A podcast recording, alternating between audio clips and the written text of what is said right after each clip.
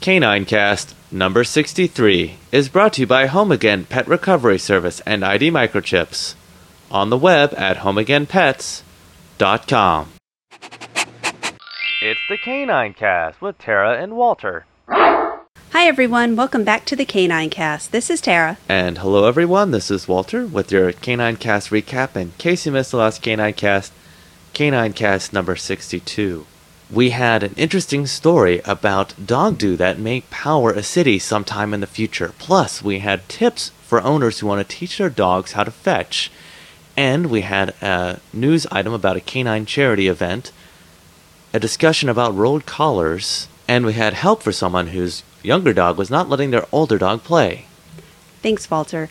On today's Canine Cast, we are going to be talking a little bit about different dog related careers as well as talking about a dog who likes to lick a whole, whole lot and what to do about that, some suggestions. Um, so, to get started, we got an email from Nikki, and in this email, she asked for information about uh, careers working with dogs. She writes, I was hoping you would consider podcasting about what us humans can do if we really would like to work with dogs. I know shelters and vets' offices, but are there other things out there? By trade, I am a graphic designer, but at some point I would really like to do something where I can work with and help dogs. Nikki. Well, Nikki, me too, me too. Um, well, I'm not a graphic designer. I'm not quite that talented, but uh, but for quite some time, I've been looking at you know different ways that I can you know work with and help dogs. And as a matter of fact, that's what got me interested in doing the Canine Cast. Was I said, oh, you know, this would be a, a great way to you know to talk about this interest that I have in dogs, but at the same time, you know, hopefully help the uh, the dogs out there um, as well as the people who have them and love them by you know sharing different information. So um, so that's that's how I came about to this. But to get back to your question. Um, so far as all of the things that are out there, there there are just a countless countless number of different ways to work with dogs or to do work that while it may not be directly with dogs, it's related to dogs in some form or fashion. And basically, people just um, come up with ideas where they use their own talents in working with dogs in so many different ways that it's it's absolutely amazing. So what I'm going to do is I'm going to go over some different things that I found, some um, some things that may be you know more more more or less unusual, and um, you know just to give you some ideas of the things that are out there i'm not going to go over too much what's involved in getting um, into these except that you know there are some things that you can just kind of pick up and go right away whereas there are some things that take quite a bit of training beforehand and i'll kind of try to indicate which of those things um, you know maybe one or the other so that um, you know just to give you some ideas for where you know for where you can start for you know that day that you may be able to go work with dogs. Now, first of all, most dog related careers or jobs um, don't don't necessarily pay in the highest pay scales. So a lot of people will work part time with dogs, and then they also have their day job, which is you know what provides the main source of their income. Um, so that's one thing to keep in mind you know, as as we go about this. And that's why, I mean, for me, probably the point at which I get to work, you know, totally with dogs will be, you know, I don't, I don't know, maybe one day I'll get very, very lucky and uh, get a whole bunch of money backing me, and then I can just work with dogs all the time. Um, you know, until until then, you know, it'll probably be a hobby or something that I do when I retire, or at least when I retire from my day job. So to get started here, animal careers. Um, one of the first things that people think about when they think about working with dogs is training, and um, it, it's it's very interesting in um, in working with the dog club back where I used to live. Um, well, you know, training there and such. There were a number of people who were um, who were what you'd call professional dog trainers, and most of them that that was kind of a second job for them. That was you know something they did in addition to something else or they had started out doing something else and, and eventually transitioned into uh, becoming a dog trainer over time. And, and and the story that I used to hear from so many of them was you know that they would get the call from somebody basically saying oh you know I want I want to be a dog trainer. How do I go about doing that? And basically um, the types of trainers I'm talking about right now are real, really, I guess you could term them, um, you know, instructors, the types of trainers who would say run a an obedience class or you know an agility class or you know would would help people with um, different types of dog problems, but weren't necessarily um, you know behaviorists. When I when I speak about behaviorists, normally I'm talking about veterinary behaviorists, and there's you know a very a long amount of schooling behind that, or um, applied animal behaviorists, where you know there's there's a lot of schooling behind them too. That's behaviorists. You're talking about um, you know school to the master's or doctorate degree level. But um, for dog trainers, the types that, that you normally see in instructing classes and such, um, the way to get into that is much less structured per se. But um, but a, a great way to start is basically with you know training training your own dog uh, or dogs. And as you're doing that, you know, kind of getting to know different trainers in your area. And then, um, you know, one of the best things to do is to kind of, you know, apprentice with a respected trainer in your area. And there are some dog training schools where they will actually have kind of a uh, trainer in training program that you can go through and you know start out with assisting them with classes and eventually work your way up to um, to becoming a dog trainer.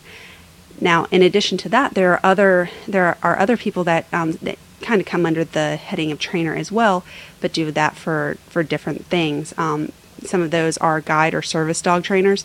Now, um, with guide dogs, particularly you know guide you know guide dogs for the blind, I'm speaking about here. They have uh, generally very regimented programs that have um, very few spaces open, and um, you know many many applicants to get into those those uh, spaces. And what happens there is people start out ba- basically again kind of at an apprentice level and work their way up through you know a number of different levels to get to where they're you know a trainer or an instructor there. So um, you know that's that's something that's kind of neat. Um, takes takes a while but um, you know of course that's that's a very rewarding job that you know where you can work with dogs and, and people. With service dogs it's um, a little bit less structured because first of all when i talk about service dogs i'm talking about you know, dogs that can do a, a, number of different things for people. A lot of times, those are um, dogs that help people who are deaf, or um, maybe who are mobility impaired, or maybe who, um, you know, seizure um, seizure uh, dogs.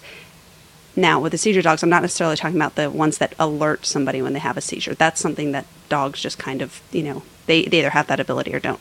But there are um, seizure response dogs that, when a person has a seizure, does certain things to help keep the person safe. So um, with those, like I said, it's a lot less structured um, because people come into it many, many different ways. A lot of a lot of people who have those kinds of service dogs will actually train their own dogs and may help to train dogs for other people, or they will go see, um, you know, specialized instructors who will teach them how to train their dogs.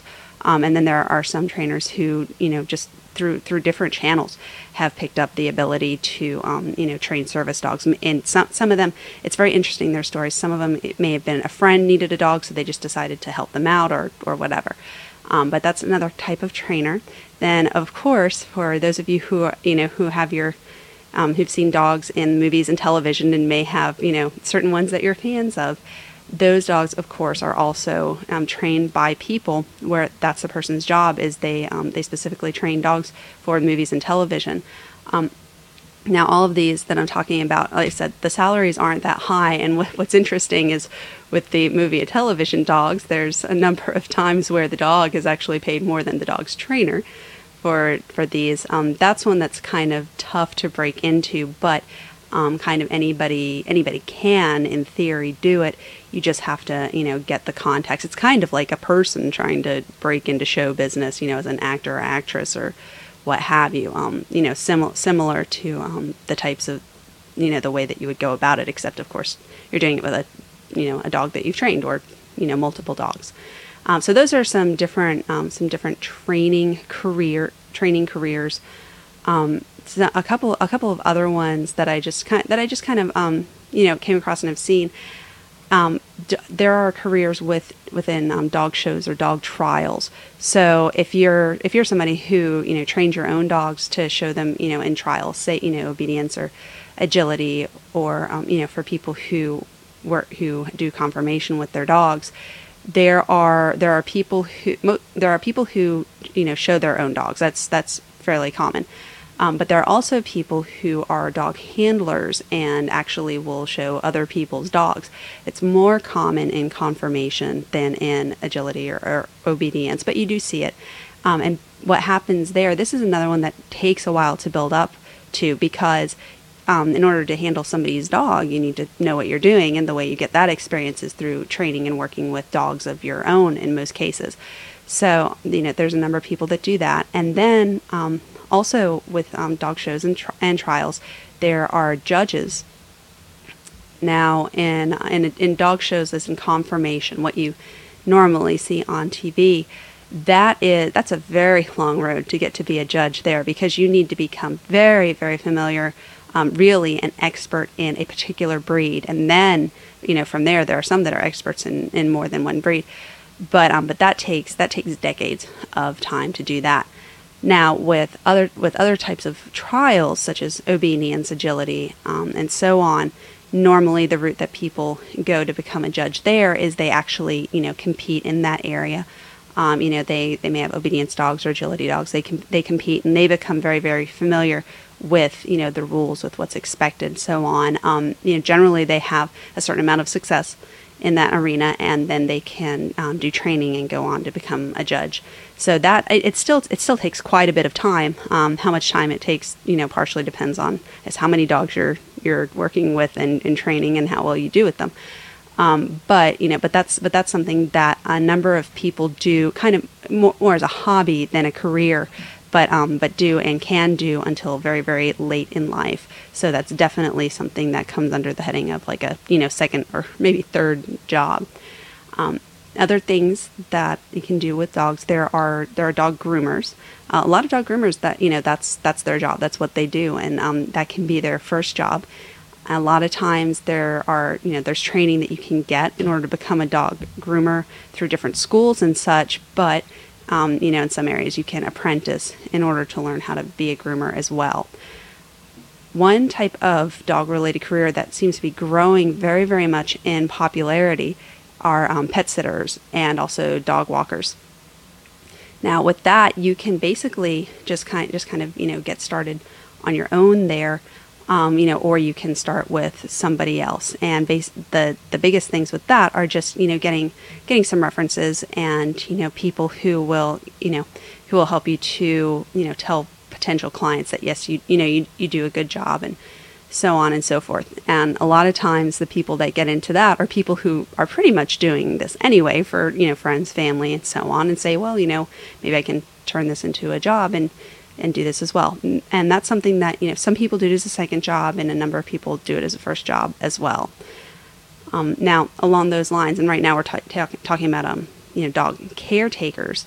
There's also uh, kennel attendants, um, and, and that you see that most of the time in boarding kennels or or dog daycare, where they actually you know work with the dogs, taking care of the dogs, you know, clean clean up after them, walking them, you know, different things like that. Um, and like I said, that normally takes place in boarding kennels or dog daycare. A similar thing, you know, takes place in shelters or veterinary offices, but um, you know, but yeah, a lot of people know about those too. Uh, another thing I'd like to point out is that in um, the places that I mentioned before, boarding kennels, daycares, shelters, and veterinary offices, there are a variety of positions there that people can work, you know, with the animals or you know, with um, other other areas, um, more specifically, you know, management or front office type things, and um, and especially in shelters. You know, I just want to point out because it, it, can be very very varied. There are a number of different positions, such as um, volunteer coordinators, adoption counselors, um, fundraising, marketing, PR people. It just it really depends on the size of the shelter, but it's amazing how in the the bigger shelters there are so many people who re- they really don't necessarily interact with the animals on an everyday basis, but it, it takes them to still um, make this make the organization run. It's it's absolutely amazing and um, and do great jobs and come from all different backgrounds. At, a, at one of the shelters where I used to help out, there was a woman who was who was their marketing director, and she had she had her MBA but she, you know she loved animals and, and really really wanted to work in, an, in a capacity where she could help the animals so that's the way she did it which was really really neat so so those are some um, you know I've gone from working you know with with the animals to Um, now, now we're getting into working with things that are kind of related to the animals. Some more dog-related things you can do that where you won't necessarily be interacting with the dogs themselves. Um, a, a, more and more popular one these days are um, you know retailers, uh, especially specialty retailers with dog equipment or supply. For example, I've known people who have built agility equipment and sold it. Um, you know, that's kind of a you know a second job for people who are really handy. Um, people who have made specialty dog wear and dog gear, um, specialty collars and and leashes and stuff, and have done and toys and have done very very well with that. Um, another another one that's kind of um, you know uh, becoming a bigger market very quickly is the gourmet dog treat market. Um, and in a lot of places now, you'll find little shops where you'll go in and they'll have you know basically homemade dog treats there. And as a matter of fact, um, in the area where we used to live, there was this upscale shopping center where one of their things was that you could bring your dog, and a lot of the stores were very dog friendly. And it always amazed me that there wasn't a gourmet, you know, dog treat shop there. And uh, one of, one of my little, you know, dreams for the future was to, you know, maybe look into doing that one of those days. So, um, and and now actually where we live, there's there's one down the street, so it's like ready made there for me, which is kind of cool.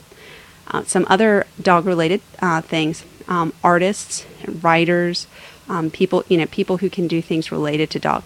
With, with artists, um, I've seen a number of, of artists who work actually normally with retailers or dog training schools or something along those lines where they'll just you know basically you know have advertisements there for people to get um, you know p- pictures of their of their dogs painted or so on and so forth and um, you know, who do just do lovely, lovely jobs. And apparently, you know, that's something that can be, you know, a great, a great second job as well. And, you know, the people really, really enjoy it. One of, one of these days we hope to, you know, be able to get some, some pictures of our dogs painted too. For right now, we just have, we just have photos. Uh, and speaking of photos, photographers are another one. Um, especially at um, dog shows, trials, and such. People normally, especially if they win, they do a good job, they will want pictures of their dogs and so they do a great business there. You know taking pictures of the dogs in action and also you know with with ribbons and such afterwards. So that's that's um, a really neat opportunity as well. Um, most most dog shows and trials are on the weekend so that's something that can be done you know on the weekend in addition to a normal job. And i had mentioned writers before there are so many dog magazines and I mean, even even within the genre of dog magazines, there's so many different types. So for you know, for people who are writers, um, you can either either freelance or you know if you if you're able to get an article writing position for those magazines. I've known people who've done that before as well.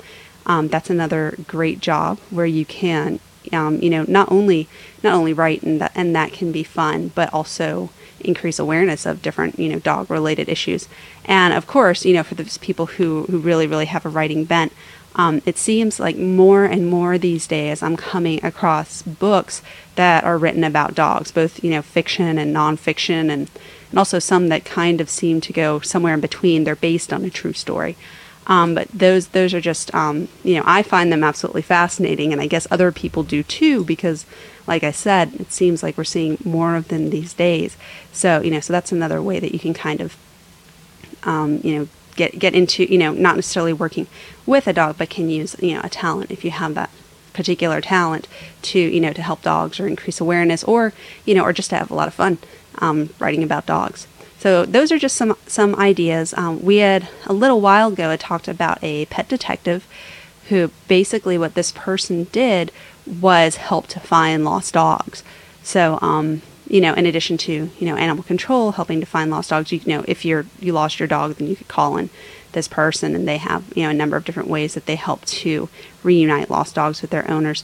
So I mean, it's just really these are just some of the things that you know that I've come across over time that you can do, but really it's only limited by your imagination and i'm sure there are many people who work with dogs in ways that you know that haven't brought up or you know haven't you know haven't thought of yet so you know so i would say you know just keep a lookout and see where you know your talents may lie and how you know at some point in the future if you get you know struck by a spark or you find a, a niche market with dogs that that you know nobody is doing that yet then that may be something that you'd like to try because, you know, dogs are just increasing in, in popularity and in importance in people's lives. So chances are that a lot of the, you know, different animal related positions, while they may not necessarily start paying that much more in the future, the market for them will probably grow and probably the opportunities for them will grow as well.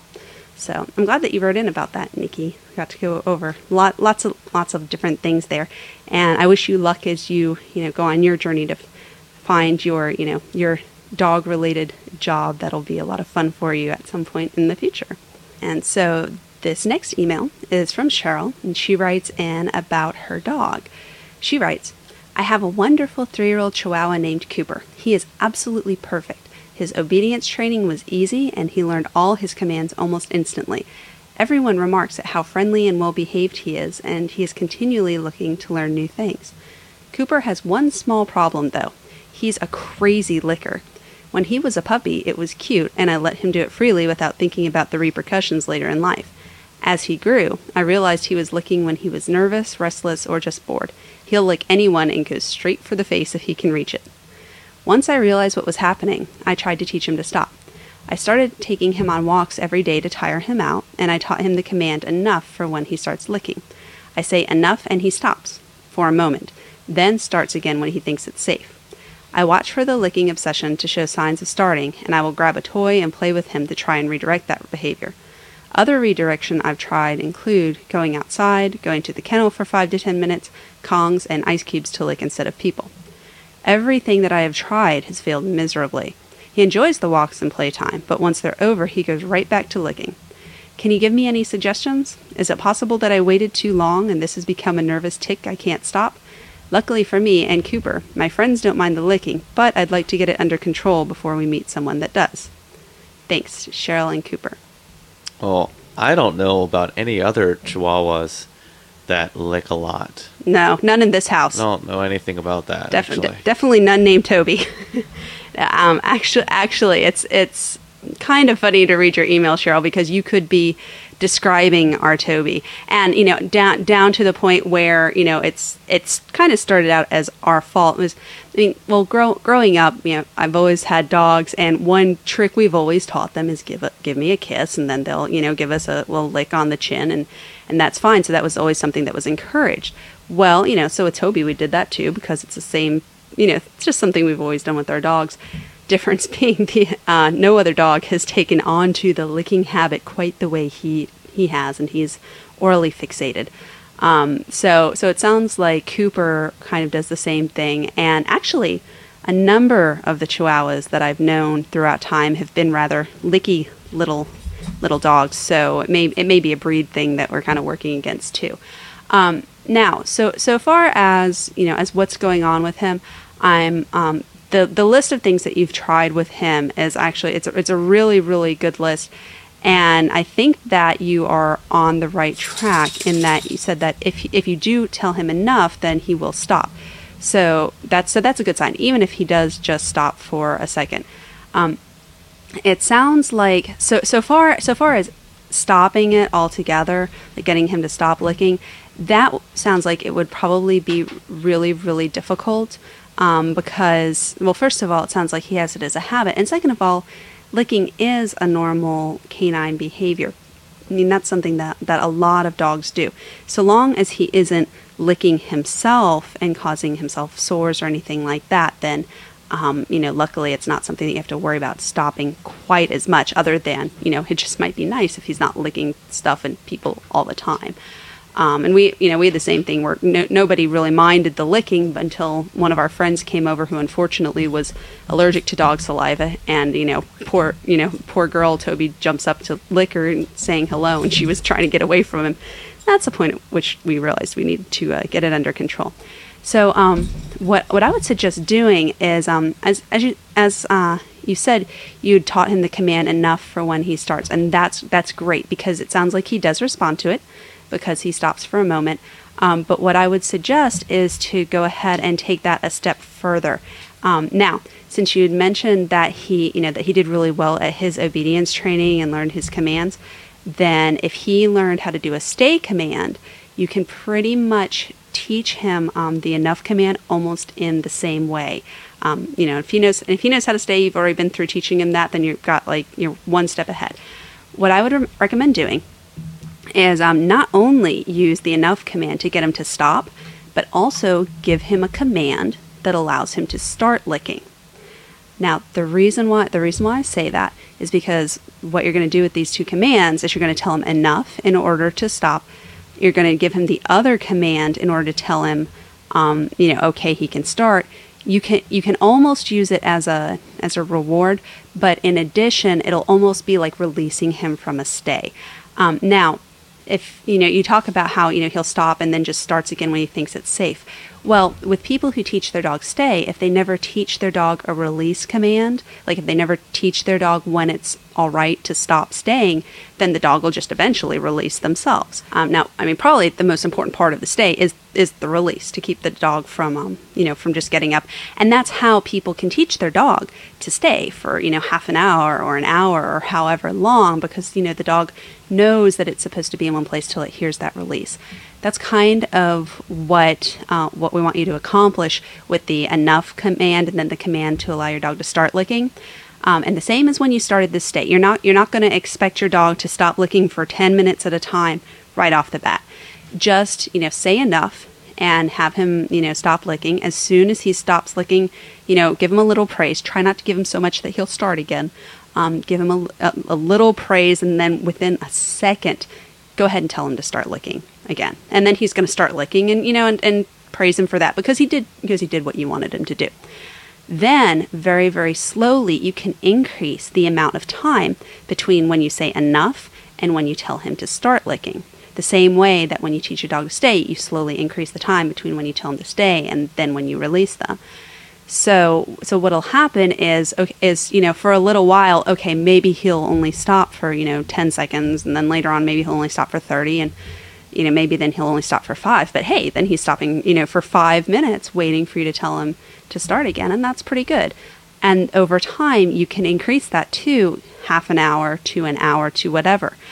Now, um, that's that, that I would say use that as um, the first step, and that'll probably be, you know, kind of the the biggest the biggest step towards you know towards getting him to to quote unquote stop um, not really stop but to, to managing it now when other people are around or you know just just if you notice that he does seem to be you know licking whatever pretty you know pretty consistently so he seems to be nervous or whatever um, have him stop.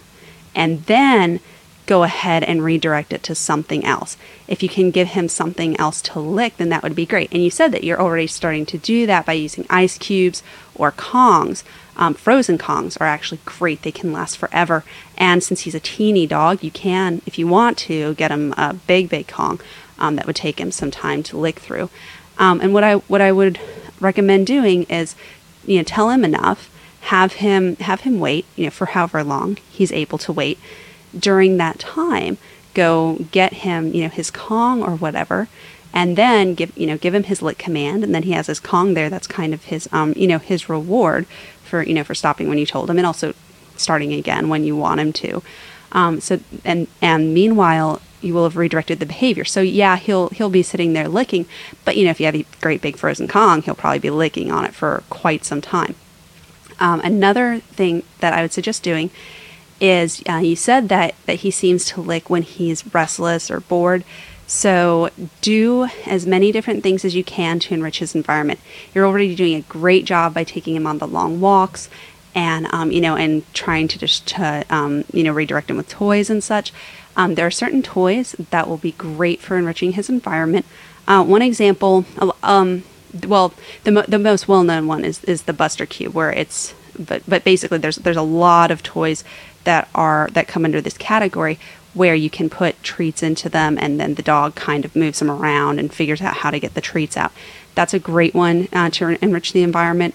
And he probably won't lick it too much because licking it by itself isn't going to get the, the treats out. He might he might at the beginning, but eventually he'll realize that he has to kind of push it around and run after it and that kind of thing. So that may be um, a good way to distract him as well. Um, other other toys, there are ones where you know where there are other things that'll go inside. Say there's you know like a big box with holes, um, with squishy holes, and then there'll be little squeaker toys inside, or you know things along those lines for them to pull apart. Those are great. Um, they tend to give them a lot of mental stimulation, so they tire them out. Um, now, along the lines of mental stimulation, if you're not already uh, doing long down stays with him, then I would recommend doing that. Um, you know, especially if he's doing thing, you know, things like licking because he seems nervous, um, because that um, the long down stays take an enormous amount of mental energy. Um, and it'll kind of tire him out the same way that a, that a long walk would, but in, in, in kind of a different way. And it tends to just calm their whole demeanor, which might be good for him as well, insofar as lessening the licking behavior. Um, now we've we've talked about it before, but just you know, uh, real real quick, the long down stay is basically having your dog lay down and stay there for 30 minutes. If he is not already worked up to doing that, um, then the way that you would teach him to do that is just you know tell him to down and stay and stay with him while you're doing this. Great way to start it is you know sit down to watch a half hour TV show and while it's on, do this with him. Um, have him lay have him lay down and stay. If he gets up, just put him back in the down position. Keep doing that for you know for 30 minutes. He may fall asleep during that time. That's fine, so long as he is down during that time. Um, but you know, just do that every do that every single night for you know for about a week or so, and he'll probably during that time um, you know get it and understand it. Once he, gets it and will actually do this consistently, um, you you know, and you see kind of a reduction in the you know nervous licking behavior, then you can start um, if you if you want to, you can start doing it less. You can do it maybe you know three times a week or something like that. But keep up to it to a certain amount because it really does make a huge huge difference in their behavior and their demeanor just in general and seems to calm them down a lot. So, uh, so those are I know a lot of different suggestions to try. Um, you know, and and I would say you know all of them are pretty compatible with each other. So just you know try them all and you know see see if those help with him. Um, if he if he does get to the point where he is licking himself and causing um, any sores or anything, then please uh, contact your vet and you know talk to them. And they may you know they may be able to see if there's any any pro- any other problems there any physical problems that are causing that or they may be able to refer you to a behaviorist because we don't want him hurting himself. But um, so long as he's not doing that then you know just trying these different suggestions should be fine. And you know and just you know give them some time and give you know be sure to be consistent about it because with a well ingrained habit like this it will take some time for these things to take effect. But if you know, if you stick with it, you'll get to the point where you can at least lessen it by telling him to stop and giving him a, a licking break. Um, you know, to kind of break up his day. So, good luck with that, Cheryl, and also to Cooper as well. Thanks for writing in, and be sure to write us back and let us know how it goes. So now we're going to take a quick break for a message from our sponsor. As a bloodhound, I have a pretty good sense of smell. Right now, I can smell a seven ounce filet with hollandaise sauce about four miles from here. Mmm, I love filet. I think I'll go see if they have any left over. You don't think your dog will run away? Your dog might think differently. One in three pets will get lost. Without ID, 90% won't return home. That's why vets recommend the Home Again microchip, a safe, permanent ID that can bring your pet home. Talk to your vet about Home Again and visit homeagainpets.com. And thanks to our sponsor, Home Again. And now it's time for listener pictures. This picture is sent in by Jason, and you may remember Jason from the last Canine cast where he called in and left us a voicemail. And this is a picture of Steve and Max. And Steve is 18 months old, and Max is nearly 3 years old, and they're both miniature schnauzers. And Jason says that they're both in level 4 of obedience training, and that Jason's learning to become an instructor himself. Yeah, that's really cool. Yeah, that's awesome. Jason says that he loves miniature schnauzers and he thinks they make the best companions. And you can see the picture of Steve and Max on the Canine Cast listeners picture gallery on caninecast.com or on your color iPods or on iTunes. Thanks for sending in that picture, Jason.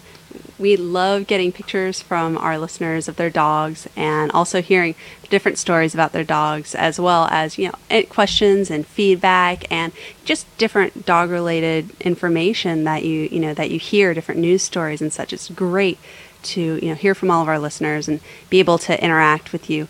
So if you'd like to email us or send us a voicemail, the information for that will be available for you at the end of the show. And actually, we're just about there right now. So until um, next time, thank you so much for joining us and listening to us and supporting the show. We really appreciate it. And until our next show, if you haven't already, please remember to spay or neuter your dog. It's the best thing you can do for your furry friend.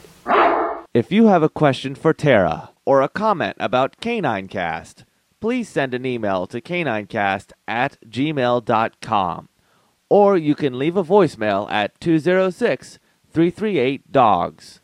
And you can leave a comment on our website at caninecast.com.